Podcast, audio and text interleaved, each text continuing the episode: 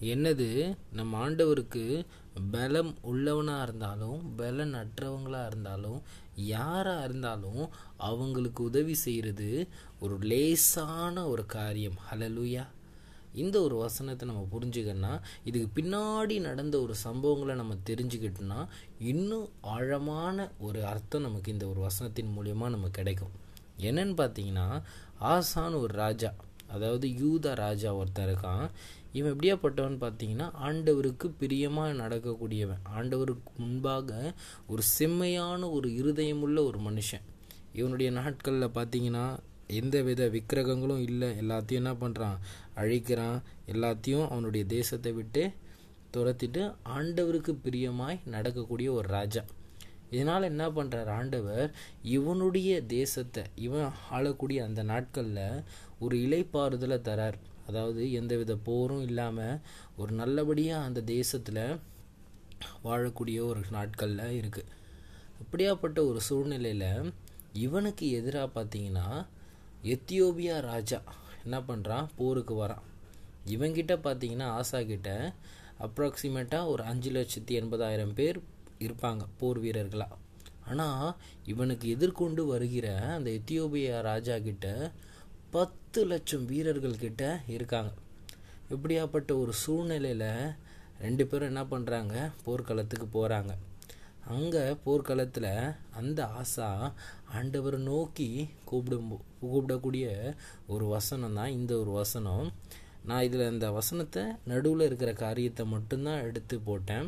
நான் இந்த வசனம் முழுவதையும் அதாவது அந்த பதினோராவது வசனம் முழுவதையும் நான் உங்களுக்கு வாசித்து காட்டுறேன் பாருங்கள் ஆசா தன் தேவனாகிய கர்த்தரை நோக்கி கூப்பிட்டு கர்த்தாவே பலம் உள்ளவனாகிலும் பலனற்றவனாகிலும் உதவி செய்கிறது உமக்கு லேசான காரியம்.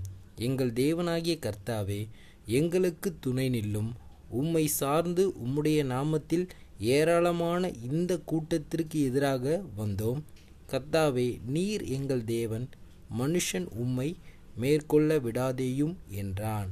அமேன் எப்படியாப்பட்ட ஒரு அன் ஒரு ஜ ஜபன் கூட சொல்லலாம். ஆண்டவர் நோக்கி அவர் என்ன பண்ணுறாரு கூப்பிடுறார்.